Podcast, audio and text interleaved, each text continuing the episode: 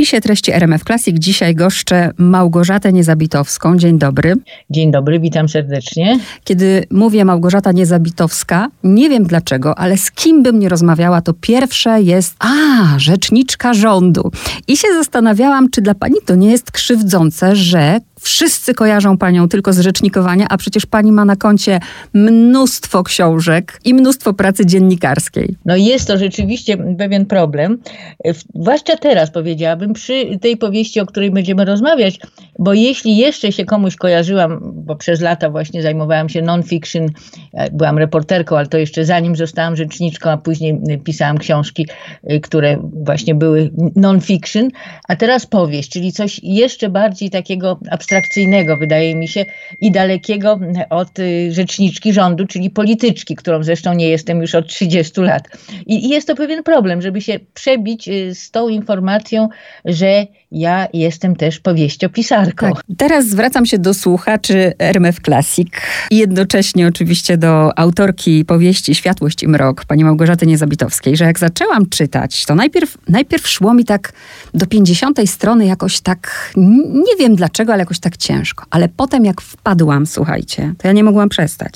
Ja nie mogłam przestać, to jest prawie 600 stron i zaczęłam po skończeniu, zaczęłam szukać w środku, z boku, z przodu, czy tu jest informacja, że to jest tom pierwszy. Zaczęłam kombinować, no, że może to jest światłość, to ten mrok to będzie tom drugi. Już zdążyłam się zorientować, żeby się uspokoić, że będzie tom drugi, tak? Tak, będzie tom drugi. Zresztą bardzo pięknie to pani odczytała, że w tym pierwszym tomie, który no, powiemy naszym słuchaczom, którzy jeszcze się nie zetknęli z książką, to się dzieje między majem a samym wybuchem wojny. Książka się kończy e, rankiem 1 września, kiedy właśnie wybucha wojna, e, druga wojna światowa, którą tak później została nazwana. E, natomiast w tym pierwszym tomie, oczywiście jakiś mrok gdzieś tam po kątach na pewno pani też dostrzegła, ale tak. jego jest mało. No niestety druga część będzie bardziej mroczna, no bo oczywiście to są tragedie wojny, a zwłaszcza na Wołyniu, gdzie wiemy, e, zdarzyła się tragedia Żydów, zdarzyła się tragedia Polaków, więc wiele tam będzie mroku, aczkolwiek będzie też światłość, a przynajmniej przebłyski światłości, które myślę, że w mroku będą szczególnie pięknie błyszczeć. A dlaczego nie pojawił się w takim razie na okładce tom pierwszy, żeby trzymać nas w niepewności? Chyba tak, jakoś najpierw miał, miał być taki pomysł, ale tom pierwszy to jakoś tak mi się zawsze kojarzy, że właściwie tom pierwszy to wtedy, kiedy mamy w ręku tę trylogię, czy też po prostu dwa tomy e, od razu. Mo może mogłoby być część pierwsza, albo na końcu, ciąg dalszy nastąpi. Może coś takiego powinno być, ale muszę powiedzieć, że tak jak y, pani się domyśliła, że będzie dalsza część, to y, właściwie tak jak pani się domyśliła, że będzie dalsza część, to czytelnicy, którzy do mnie piszą, czy na spotkaniach autorskich, bo już takie się zdarzyły, właśnie wszyscy mówią, że już czekają na drugą część, więc chyba... A ona już powstaje? Że dopytam, wścibsko powstaje już ta druga? Y, powstaje ta druga, aczkolwiek ponieważ jest to ten rok, prawda, te, te, trudne czasy, no to, to jest duże wyzwanie. Muszę. Jest to o tyle trudniejsze pisanie tego drugiego tomu, że są to bardzo ciężkie sprawy, bardzo tragiczne sprawy i trzeba je opisać w sposób oczywiście obrazowy, tak jak ja się wszystko staram, a ten obraz to często jest y, zbrodnia, morderstwa, krew. No, to, jest, to jest trudne, ale piszę. Czyta się fantastycznie. Przybliżymy trochę naszym słuchaczom. Już um, padł, padł czas, czyli y, od maja do września 1939 roku. Teraz miejsce. Kołki na Wołyniu, niedaleko Łódzka. Z Łódzka um, pochodzi pani rodzina. Czy to dlatego te kołki? Bo to tak właśnie um, ten sentyment? To znaczy, ja od razu chciałam moją powieść umieścić na kresach i zastanawiałam się między Wołyniem a Galicją Wschodnią. Wybrałam Wołyń właśnie z przyczyn sentymentalnych. Wprawdzie moja rodzina stamtąd nie pochodzi, ale mój dziadek Jerzy Koriatowicz-Kurcewicz, który był geodetą, inżynierem geodetą, został tam wysłany i w Łódzku przez jakiś czas właśnie rezydował razem ze swoją żoną i tam urodziła się moja mama, ich pierwsza córka. Później przenieśli się już bardziej do Polski centralnej, ale ten, ten Wołyń niewątpliwie, no chociażby z tego powodu jest mi bliski, a także z różnych innych powodów powodów. Przede wszystkim mam generalnie ogromny sentyment do Kresów. To można powiedzieć jest jakaś moja taka mityczna e, ojczyzna, bo z jednej strony właśnie Kurcewicze, te opowieści wczesne ich miodowych miesięcy, później dosyć trudnego życia, bo dziadek jeździł po różnych wsiach, prowadził pomiary, babcia z nim jeździła, więc było szereg różnych historii o tym, jak to się wtedy żyło na Wołyniu. No plus Łuck. Z kolei niezabitowscy, to już nie jest Wołyń, ale też jak najbardziej Kresy, e, byli bardzo związani z Lwowem. Tam mój ojciec chodził do gimnazjum, tam dziadkowie przyjeżdżali bardzo często na, teraz byśmy powiedzieli weekendy, czy na sobotnio-niedzielne wypady. Mieli nawet apartament zarezerwowany w hotelu Georges i też cały czas właśnie te kresy, te miejsca no bardzo były mi bliskie i dom dziadków w Sopocie, bo tam wylądowali e, po wojnie, e, był właśnie takim domem kresowym, czyli niezwykle serdecznym, otwartym, pełnym zawsze gości, chociaż czasy były ciężkie, więc babcia Lila, która w przeciwieństwie do mnie, bo ja niestety nie gotuję, babcia była genialną kucharką, cokolwiek przyrządziła było świetne, więc gotowała zupę zacierkową, wszyscy się zajadali tą zupą, e, a dziadek z kolei opowiadał różne historie, bo był wspaniałym gawędziarzem, więc przesiąkłam tymi kresami, e, a z drugiej strony, no, jakby chciałam zachować, przekazać może właśnie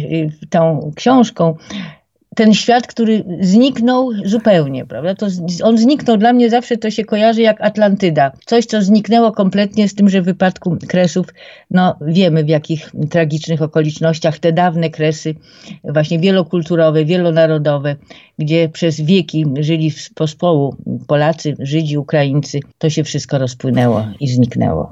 Ja wiem, że to może banalne pytanie, sama go nie lubię zadawać, ale w przypadku tej książki muszę je zadać, ponieważ tak jak pani powiedziała, chciała przekazać ten, ten świat, którego już nie ma. To wymagało, nawet jeśli, a biorąc pod uwagę, czym się pani zajmowała, to ta wiedza już jest ogromna, ale nawet jeśli, to podejrzewam, że to ta powieść nie powstała chyba w rok. Ta praca, ten, jak to się dzisiaj mówi, tak nie po polsku, research wymagał chyba ogromnego nakładu, prawda? Tak, to rzeczywiście y, ogromny był ogromna praca, dlatego że ja y, zawsze staram się tak pisać, myślę, że, że pani to potwierdzi jako czytelnik, żeby ci, którzy czytają, widzieli, żeby to było obrazami, oczywiście też emocjami bohaterów, żeby mogli y, odczuwać, utożsamiać się z moimi bohaterami, ale także, żeby widzieli to, co opisuję, a żeby oni zobaczyli, czyli żebyście wy zobaczyli, y, to ja najpierw muszę to zobaczyć w każdym szczególe. Nawet często tych wszystkich szczegółów nie podaję, bo to mogło być za dużo, to mogła być przesada, ale żeby żeby ten obraz był pełny, odpowiednio malowniczy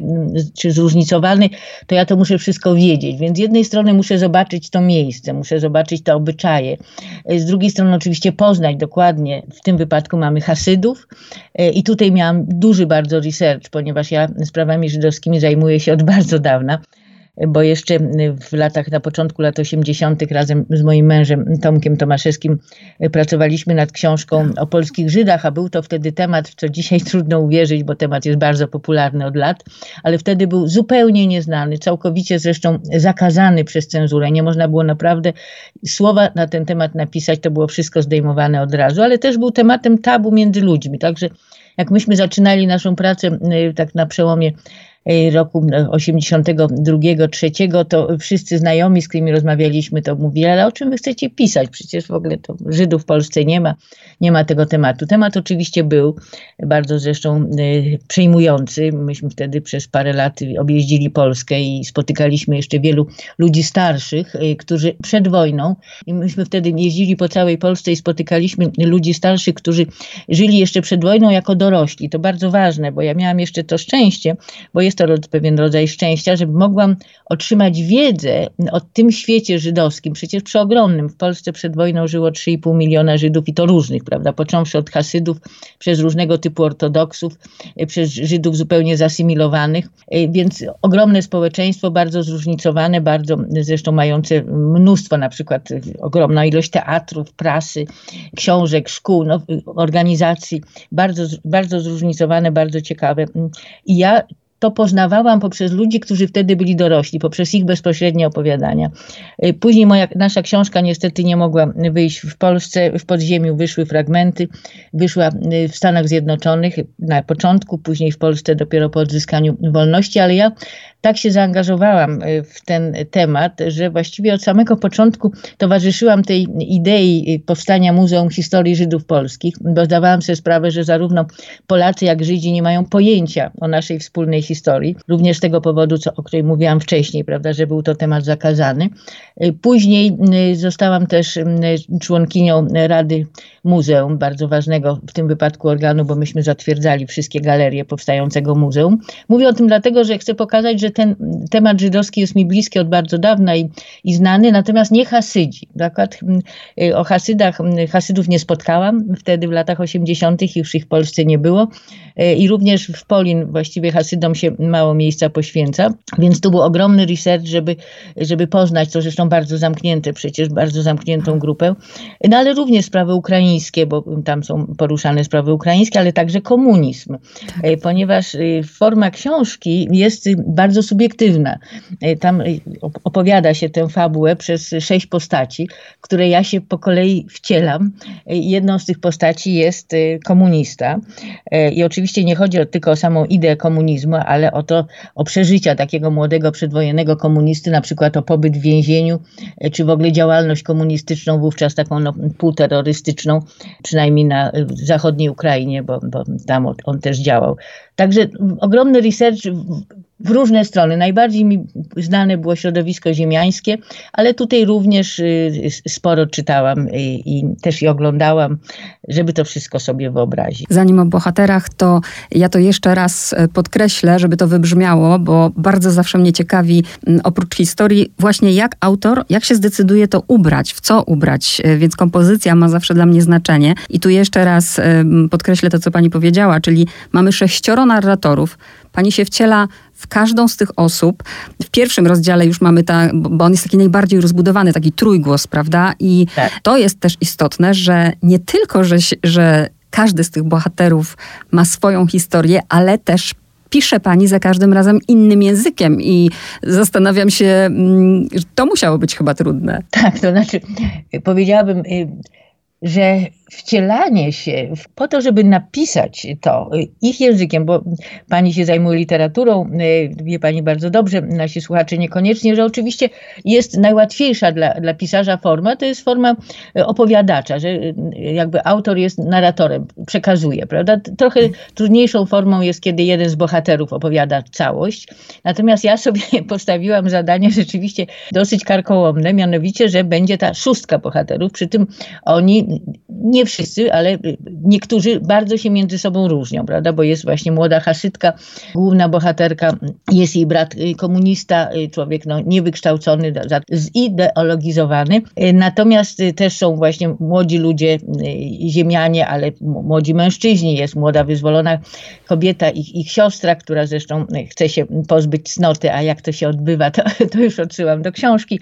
No i wreszcie jest pani dworu, pani ich matka Anna, którą najłatwiej było mi pisać, bo wzorem dla niej trochę była moja babcia Jadwiga Niezabitowska, e, która e, nawet w bardzo ciężkich czasach komunizmu pozostała e, wspaniałą, szlachetną osobą i też wielką damą. Natomiast, tak jak pani mówi, język. Język to było coś niesamowitego, żeby za każdym razem nie tylko wcielić się emocjonalnie, bo naprawdę stawałam się, żeby dobrze to napisać, ja się stawałam każdą z tych osób, ale również, żeby znaleźć właśnie ten odpowiedni język dla, dla każdej postaci. I tu znowu wracam do Haima komunisty, że oczywiście to było najtrudniejsze, zarówno pod względem tego, żeby ja, która, y, której no, całkowicie obce było wszystko to, co on chciał wtedy robić, czyli chciał, bo tak, takie były założenia prawda, Polskiej Partii Komunistycznej, a, a tym bardziej jej odłamu, czy części, jakim była Komunistyczna Partia Zachodniej Ukrainy.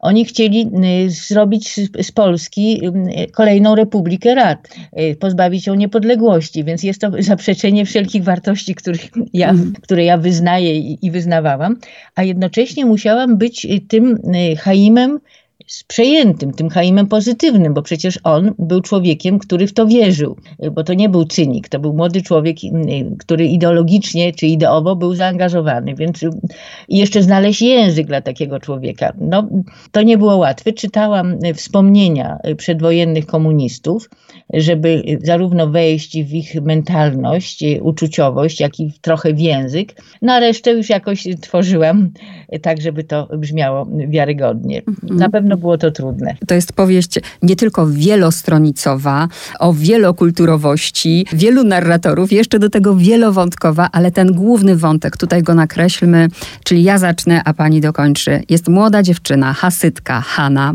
i jest Jan. Jan jest y, właśnie ziemianinem, pochodzi z dworu, który jest niedaleko Kołek, właśnie tego małego miasteczka, o którym pani wspominała, a kołki nie istniały naprawdę, dalej istnieją, ale y, z tego, co mm, udało mi się ustalić, wiem, że to już są zupełnie inne, zupełnie inne miasteczko, że nie pozostały żadne ślady tych dawnych kołek. W każdym razie było to wówczas z jednej strony takie żydowskie sztetl, czyli miejsce, gdzie Żydzi przeważali, ale mieszkali tam również Polacy i Ukraińcy, chociaż Ukraińcy głównie mieszkali na wsi.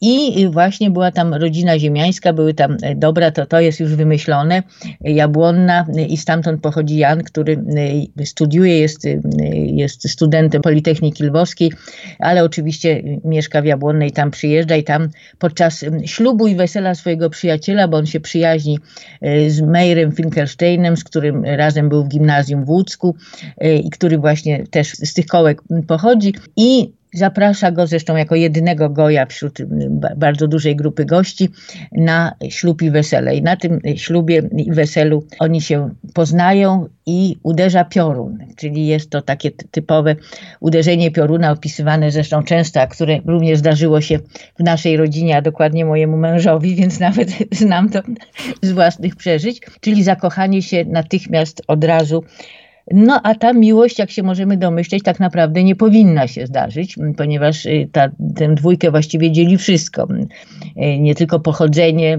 tożsamość, obyczaje, religia i to obyczaje bardzo surowe, jeśli chodzi o Hasydów, y, ponieważ w zresztą nie tylko u Hasydów, generalnie u ortodoksów, wyjście za mąż za inowiercę właściwie było śmiercią, albo śmiercią taką symboliczną, czyli takim uznaniem przez rodzinę danej osoby za umarłą. Odprawiało się nawet siwę, czyli siedmiodniową żałobę.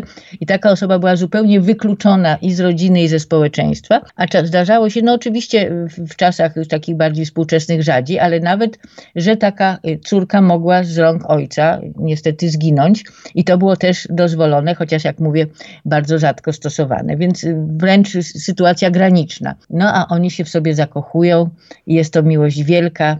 No i o tym w jakiejś części jest ta książka. Ja kiedy czytałam te, bo, takie, bo też sobie zadałam pytanie, co jest prawdą, co, co tą prawdą nie jest, ile tu jest fikcji. Przed chwilą pani powiedziała, że nawet nie ma fikcji, jeśli chodzi o miłość od pierwszego wejrzenia, bo jest to zapożyczenie z tego, co się wydarzyło między wami. E, cała obyczajowość, wszystkie opisy, chociażby wesela, tańca, golenia głowy, to są fakty. Znaczy fikcją, y, fikcją jest właściwie wszystko, cała fabuła jest fikcją. Y, wymyślone są wszystkie postacie, y, wymyślone są wszystkie sytuacje, wymyślone są wszystkie dialogi, uczucia, myśli.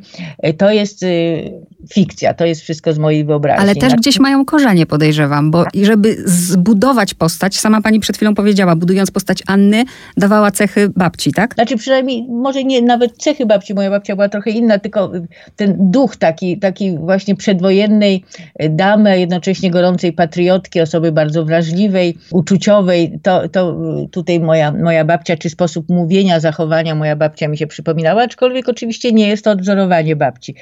E, ale na pewno babcia Jadwiga tutaj jakoś była mi takim dobrym duchem tej postaci. Tak, oczywiście, bo moim zadaniem było, żeby w realiach, bardzo mi zależało, bo bardzo mi w ogóle zależało, żeby to, o czym mówiłyśmy trochę na początku, żeby y, odtworzyć, pokazać ten świat, który zniknął i to zniknął totalnie, nie ma po nim śladu dosłownie, prawda? Gdzieś tam jakiś krzyż na Wołyniu, może teraz Ukraińcy pozwolą już te krzyże stawiać, bo do niedawna nawet tego nie pozwalali, więc kompletnie niczego już nie ma. A przecież był to świat, no jak niezwykle barwny, niezwykle ciekawy, niezwykle różnorodny. Chciałam to pokazać i to jest odtworzone tak jak, tak, jak on był i na tym mi bardzo zależało.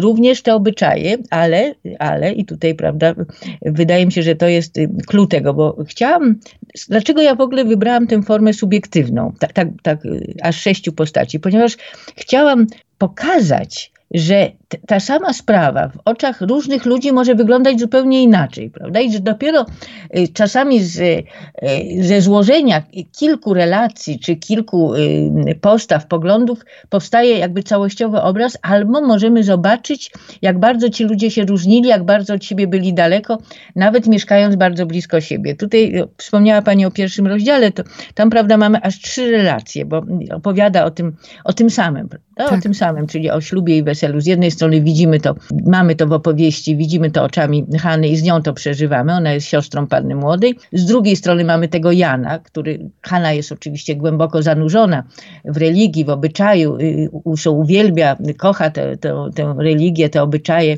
Zresztą jest dziewczyną jak na hasytkę, dosyć wykształconą, y, więc ona to wszystko przeżywa z pełną świadomością i zachwytem. I mamy Jana, który się pojawia po raz pierwszy na weselu i na ślubie żydowskim. Nie ma o tym pojęcia, bo, bo nigdy oczywiście nie był zapraszany, ani się w ogóle do tego nie zbliżał. Przyjaźnił się z Mejrem, ale przyjaźnili się w gimnazjum, czy widywali się we dworze albo u niego w domu, czy gdzieś tam razem na, na wyprawach w lesie, ale nigdy na, na żadnych uroczystościach religijnych.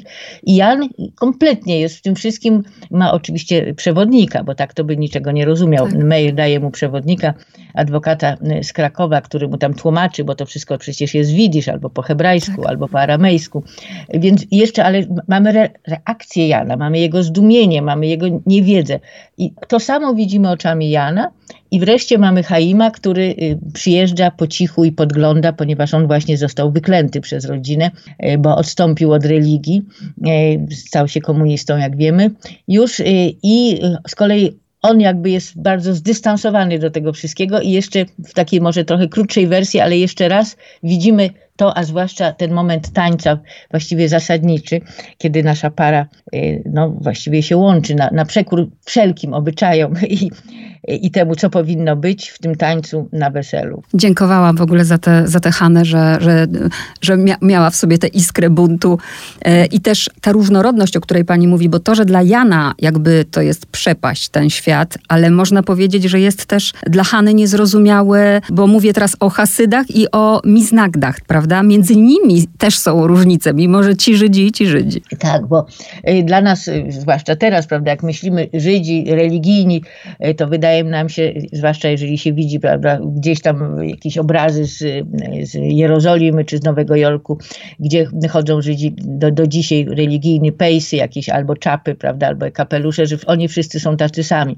Nie, oczywiście, że nie, bo y, właśnie Hasydzi byli najbardziej ortodoksyjnymi Żydami, ale obok y, też i właśnie w tych kołkach i, i na Wołyniu i, i, we wszystkich innych miejscach w Polsce, gdzie żyli Żydzi, byli tak zwani misnagdzi, jak się sami nazywali, czyli czyli Żydzi ortodoksyjni, religijni, ale y, jednak o wiele bardziej otwarci na, na świat zewnętrzny, y, co nie znaczy, że na przykład ty, tam małżeństwa mieszane były y, dobrze widziane. Też, też nie były dobrze widziane, ale tutaj, jak mówię, ta, ta skrajność jest ostateczna, prawda? Czyli mamy, mamy Hasydów, mamy Jana Goja, jeszcze ziemianina. Ale oczywiście dla Hany też są pewne rzeczy, tak jak pani wspomniała, takie inne i zaskakujące i też niezwykle ciekawe, bo na przykład na weselu nie ma, e, nie ma zasłony. Tak prawda? Bo normalnie na, wśród Hasydów kobiety i mężczyźni, czy dziewczęta i chłopcy nigdy nie są razem, także nigdy nawet na weselach nie bawią się razem. To znaczy są w jednej sali, czasami też nie w dwóch, ale bardzo często są w jednej sali, tylko że rozdziela ich zasłona. A tym razem, ponieważ y, Meir jest Miznagdem i wesele jest właśnie w ich stylu, chociaż y, ojciec y, Hany i Sary, czyli panny młodej, starał się przekonać starego Finkelsteina, ojca Meira, do wesela hasyckiego, no ale to się, to się nie udało, więc mamy tę, ten, tę zabawę, ten, ten, tą wesele właśnie w stylu Misnagdów, bez tej, bez tej zasłony, co oczywiście dla Hany jest no, niezwykłą sensacją i czymś takim, co ogromnie ją ciekawi ciekawi, jednocześnie trochę się wstydzi. Ale tam dzięki temu może też widzieć Jana, bo tak jak jak Jan zobaczył Hanę i natychmiast uderzył piorun, to Hanna też jest no, ogromnie przejęta. Nie jest jednym z narratorów, ale dla mnie bardzo ważną postacią jest Dima e, i też to, że pokazuje pani coś, co wydaje się, że książka jest o, o, ta, o tamtym czasie, ale jednak pokazanie tego, jak rodzi się nacjonalizm, bardzo się wpisuje w to, co jest dzisiaj. To jest wartościowe bardzo. Tak, to jest Dima, to jest, to jest oczywiście tutaj z samego imienia domyślamy się, już Ukrainiec. On jest tutaj, bo tutaj mamy przecież nie tylko jedną historię, jak pani zresztą wspomniała, to jest ta główna historia miłości, ale, ale też są różne poboczne historie, jest też historia e, Dimy i nie tylko, ale nie będę tutaj spoilować, że się po polsku wyrażę własnej książki. W każdym razie e, tu sprawa ukraińska, e, tam właśnie to już ten mrok jest. Ten mrok, tak. który jest po kątach, y, ten budzący się nacjonalizm. O tym też dużo czytałam y, i y, te wszystkie, te, ten fragment, w którym właśnie poznajemy te pisma nacjonalistyczne, czy te hasła, czy te broszury, to wszystko jest, jak się pani domyśla, słowo w słowo do tego, co, co było naprawdę. Tak. Trzy kwestie jeszcze. Jedna, mm, pierwsza to taka, mm, bo Powiem tak, czytało mi się te sceny pięknie mi się czytało. Mam na myśli sceny erotyczne. I próbowałam sobie wyobrazić Małgorzatę Niezabitowską, prawda? Włożoną do jakiejś odpowiedniej szufladki, odpowiedniej literatury. I sobie wyobrażałam, jak tworzyła pani te sceny. To było dla pani trudne, czy przyjemne, czy jakie? Sceny erotyczne z, z wielką radością pisałam. Znaczy, może nie każdą, bo tam są różne te tak. sceny, e, ale nie, to nie było trudne. I muszę powiedzieć, że jeden z takich większych komplementów czy pozytywnej opinii, jakie, opinii, które słyszałam, to od mężczyzn, ponieważ tam, tam jest to też od, od, pokazane od strony mężczyzn, prawda? Przynajmniej niektóre, tak. niektóre z tych scen, czy myśli, e, czy zachowań, że dobrze oddaje męską erotykę. Więc to było dla mnie naprawdę czymś niezwykle, niezwykle miłym, że mi, mnie się to udało. A z damską erotyką no było mi oczywiście znacznie łatwiej. Jest w tej powieści wszystko, co być powinno i w takich proporcjach, jak być powinno i jeszcze, no bo nie mogę o tym nie wspomnieć, patrzę też na okładkę i mam fragment e, obrazu Rosettiego, który jest niezwykle istotny tutaj dla fabuły, tak samo jak pieśń nad pieśniami i to też mnie ciekawi, czy, czy takie rzeczy wpadły na końcu, czy na początku od razu, no bo to są bardzo ważne symbole. Od razu, oblubienica była od razu. To zresztą jest niebywałe, jak y, to taki proces twórczy, y, na czym on polega. Ja do tej pory, pisząc, tak jak wspominałyśmy na początku, y, non-fiction, byłam bardzo związana zawsze faktami, no bo to, to miałam przedstawiać w takich, takich książkach. Oczywiście też robiłam ogromny research, żeby właśnie zrobić to obrazowo, robić to ciekawie. No niemniej musiałam się ściśle trzymać y, rzeczywistości. Natomiast tu, to jest niezwykłe przeżycie twórcze, że właściwie wszystko jest w mojej głowie. Jestem jakby panem stworzenia, czy panią stworzenia. Mogę, i zresztą pytają się na przykład y, teraz mnie z niepokojem czytelnicy, kto przeżyje, prawda? No bo przed nami jest ten no czarny tak. czas, prawda, y, wojny, okupacji, rzezi wołyńskiej, zagłady Żydów, więc y, no, wielu z bohaterów może zginąć, ale to dopiero w przyszłości. Natomiast tutaj byłam panią tego tworzenia, z jednej strony postaci, ale z drugiej strony tego, co się między nimi dzieje, tych wszystkich sytuacji i to jest na naprawdę nie, niebywałe. Czasami tak mi się zdarzało, prawda, że niektóre rzeczy wymyślałam na spokojnie, a niektóre po prostu jakby przychodziły do mnie, że nagle widziałam to, nagle to, co, o czym myślałam, że teraz będzie sytuacja między, że już trzymamy się Jana i Hany, to nagle przychodziło, że to ma się w tym, w tym kierunku toczyć. Więc y,